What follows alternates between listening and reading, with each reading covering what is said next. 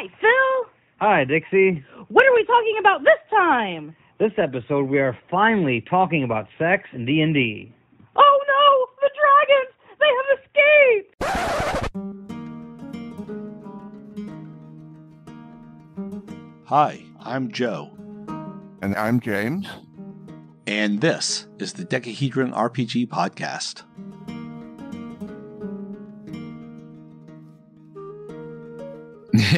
that was clearly an homage to the old What's New Phil and Dixie comic strip that used to run in The Dragon magazine. Yes, The Dragon. It had two words back then.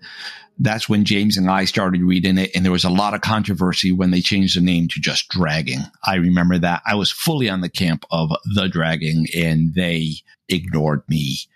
um, but anyway, uh, yeah, Phil Foglio did that comic strip, and that was just a running gag, and the whole thing was we're finally going to talk about sex and D and D. Yeah. Something would always happen. But anyway, hi James. Hi, Joe. How was your week? Actually, it's been like two weeks since we recorded. I was working my other job last week, so I recorded the Jolo episode. Although I'm delaying that episode by a week to put this one out first because this one I thought would be kind of funny to put out for Valentine's Day. But we'll get there in a second. But anyway, how was your two weeks? The same as usual. Just took the dog out for a walk, hit a couple of odd and end stores. Nothing really exciting. For me, we went to see oh, we went to see the Avatar movie. Like I said, I had the other job. I want to say we did another movie. Uh, last night we went to a comedy club. Tonight we are going out to dinner to do the uh, Valentine's Day dinner type thing. You know, offsetting it by a few days, so we are avoiding the crowds on Valentine's Day itself. And uh, yeah, that's You- pretty much it for the week. You, you can't do that. You have to do it on the holiday, man. No, I have a very rational wife, and uh, she is actually it was even her idea. She was like, "Why don't we do it the weekend before, or the weekend after?" I'm like, "Okay, yeah, she's she's pretty great. I have no complaints." So we're doing that. And uh, before we also get started, I wanted to address one thing. So last time we recorded, we talked about my favorite module. I said that it was U1, the Sinister Secret of Saltmarsh. And I also said, you know, it might be, if we expand our definition of module a little bit, it might be uh, 76 patrons by uh, Games Designer Workshop for Traveller, which you said, no, that doesn't count as a module because you're big meanie pants. But while, when I was looking through our episode list, I saw one of the episodes we had planned, one of the reviews. I'm like, duh, how could I forget that? This is actually my favorite D&D module, and it might be my favorite of all, especially if you're not going to count 76 patrons. Except once again, you might be a big mini pants and say that this isn't a module either. And it was a product by Judges Guild, and it was called the Frontier Forts of Kelnore. The product is pretty much a map of a castle. It says, well, it has a whole series of tables that you go through. And the, the, the conceit of the module is that, you know, there was once this great empire, the Empire of Kelnore, I think. And the emperor had a standard design for castles and they were built, well, for forts, and they were built all along the frontier of the, the kingdom, hence Frontier Forts of Kelnore. Duh, it's right there in the title. And I think the concept was very much based on Hadrian's Wall up in England. Mm-hmm. Hadrian was Roman emperor. You know, he built this Yeah. wall. It separated uh, the Roman territory of Britain from the unconquered northern territories. But every mile along the wall, there is what they call a mile fort. Very imaginative name. Uh, and they're pretty much all the same. And anyway, so that's the conceit. Uh, but the, the map of the castle and the, the fort in the product does not match the map of a, a mile castle, and it shouldn't. But anyway, throughout the product, there are tables to say, you know, in the thousand years or whatever since the castle was built, this has happened. You know, some owner knocked down the wall between these two rooms and combined it into one. Uh, maybe the floor on this room collapsed into that room, you know, the room below it type stuff. And then there's other tables to say, you know, it's it's populated by like one major creature and you know some subordinate creatures, or it's abandoned and it's only going to have like vermin type creatures in it, or you know it's occupied, you know, by some like human or you know demi human type race who are using it as a, a fort. So it has all these tables to let you populate it like that and let you use it as an adventure.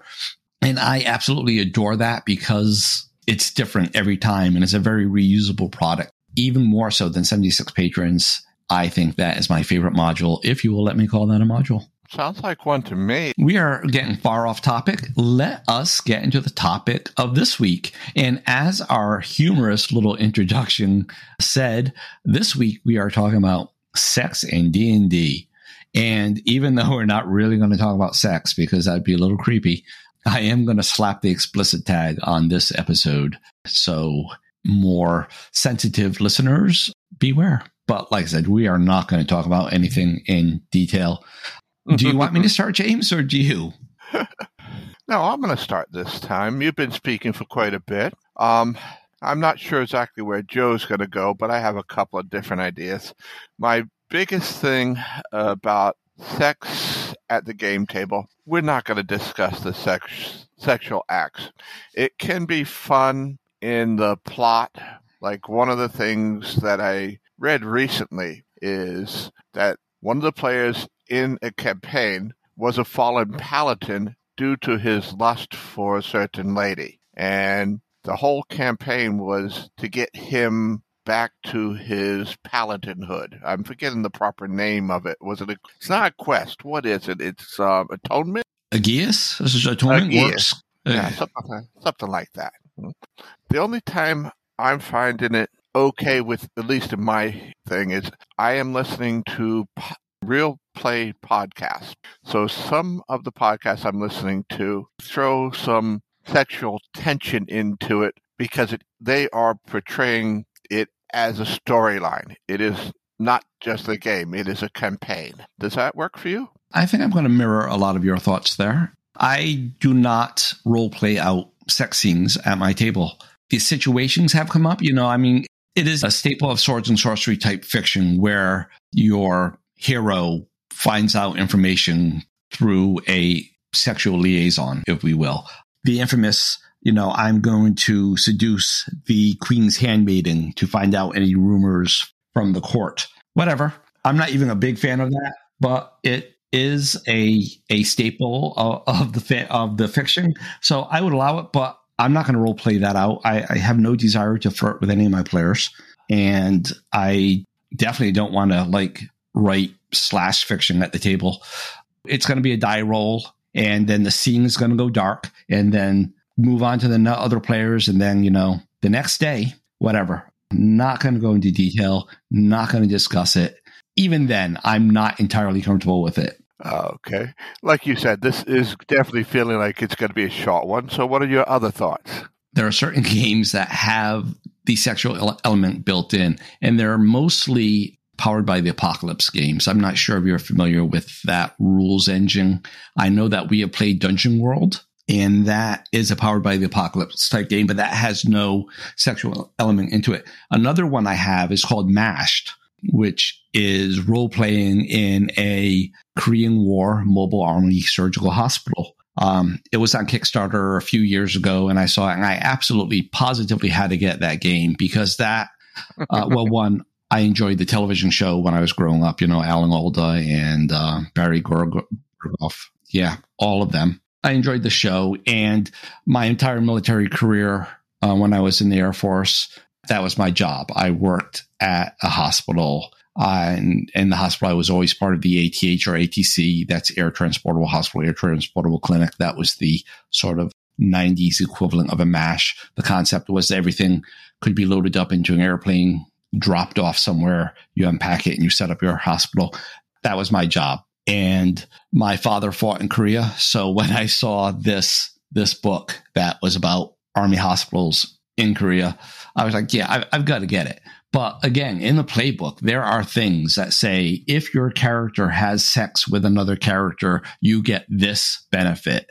I don't like that. I find, especially between no, and um, but you know, everybody has their own line, and if that's what you want to do, knock yourself out. But for me, it's a hard pass, and and that makes that game pretty much unplayable for me. So that's my thoughts on Powered by the Apocalypse and Mashed. James, what do you think? It definitely sounds like it could be an interesting game, but it's more of a, I'm going to throw it this way, it's more of a party game where you're having couples that are actually going to take it as a joke module more than a serious module. I, I, I'm not. All right. I'm, I'm seeing what you're saying. That's the only way that you would find it comfortable. Yeah, something like a Valentine Day meetup.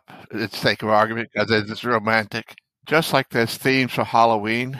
Yeah, I'm not doing a lot of stepping around things in this uh, episode. Uh, the other thing I'm going to say is that way back in the 90s, when the internet was new and shiny, and mainly on college universities, uh, college universities, on university campuses, um, there were a series of netbooks. And there's like the netbook of poison and all that stuff. One of them, you know, they were written by mostly college students uh, sitting in their dorm room writing up the supplements for mostly AD&D. And there is, of course, the Netbook of Sex. Um, it's called the AD&D Book of Sex.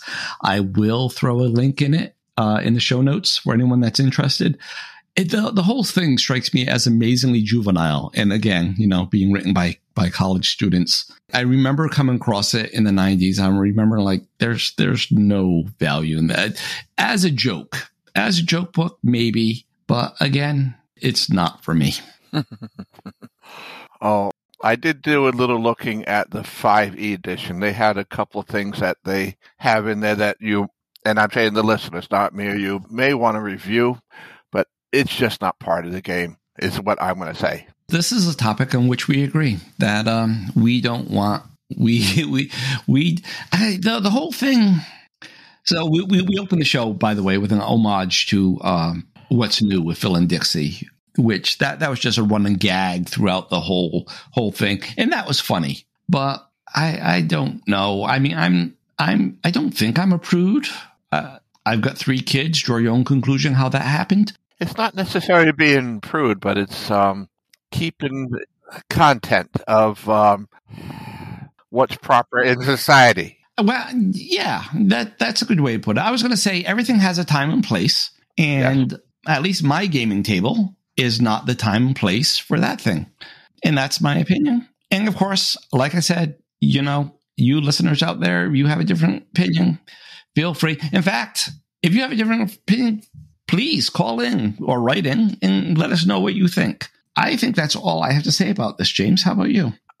I don't think I could add much to it. All right. I think we're well, done. Yeah, I, I, think we are done. So, uh, our closing question this time was sent to us. You had a brilliant idea and you uh, called out to listeners to send in questions, and Jason responded and he sent us a question. And his question was, What was the last game that you played? So, what was the last game you played, James? Shadowrun. Did you? Where was that? Uh, what, uh, Total Confusion, which is starting uh, two weeks from now. It starts February 23rd, 24th, 25th, and 26th in Massachusetts. For me, I'm going to say it depends on what you call play. So the last gaming related thing I did was I tried to make a Traveller character. I say try because I'm still not done. Uh, I've gone through about six now and they have all died during creation. The dice are just being vicious little beasts. All but one of them have died in the very first term of service. If we call that playing, then that's the last game I played. If we don't call that playing, then uh, I've run some little combats and stuff for uh, my Lucky Seven system as playtesting, but I understand where we might not want to call that playing because it wasn't a whole scenario or anything. It was just a throw two people on the battle mat and see what happens type thing. So if we're not going to call that playing, then we're going to go back and it's going to be the white box fantastic medieval adventure game, uh, which is the last thing I actually ran with like some players running through an adventure. so that's a very long answer for such a short question. But thanks, Jason, for sending that in. I should have guessed Jason would have sent, uh, sent a question. He does a lot of reviews. Oh yeah, we love Jason, and we love to hear from everyone. So please, I'm I'm begging you, send us feedback. I thrive on feedback. That's why I do this show. Inside, I am a very uh, insecure, introverted geek, and I need that positive reinforcement to know that people love me. Please send feedback. All right, James. Uh, thanks for joining me this week. Thanks, Joe, for coming and let's and having our discussion. And thank you, audience, for listening. Hopefully, you'll come back again. Yeah, thanks everyone for listening. I really, really appreciate it. And special, special thanks to listeners Heathyr and Keith, who did the voices of Dixie and Phil at the beginning of the episode. I really appreciate it. Thanks to them. Thanks to you. And again, please, please send that feedback. Bye, Joe. Bye, James. Bye, everyone else.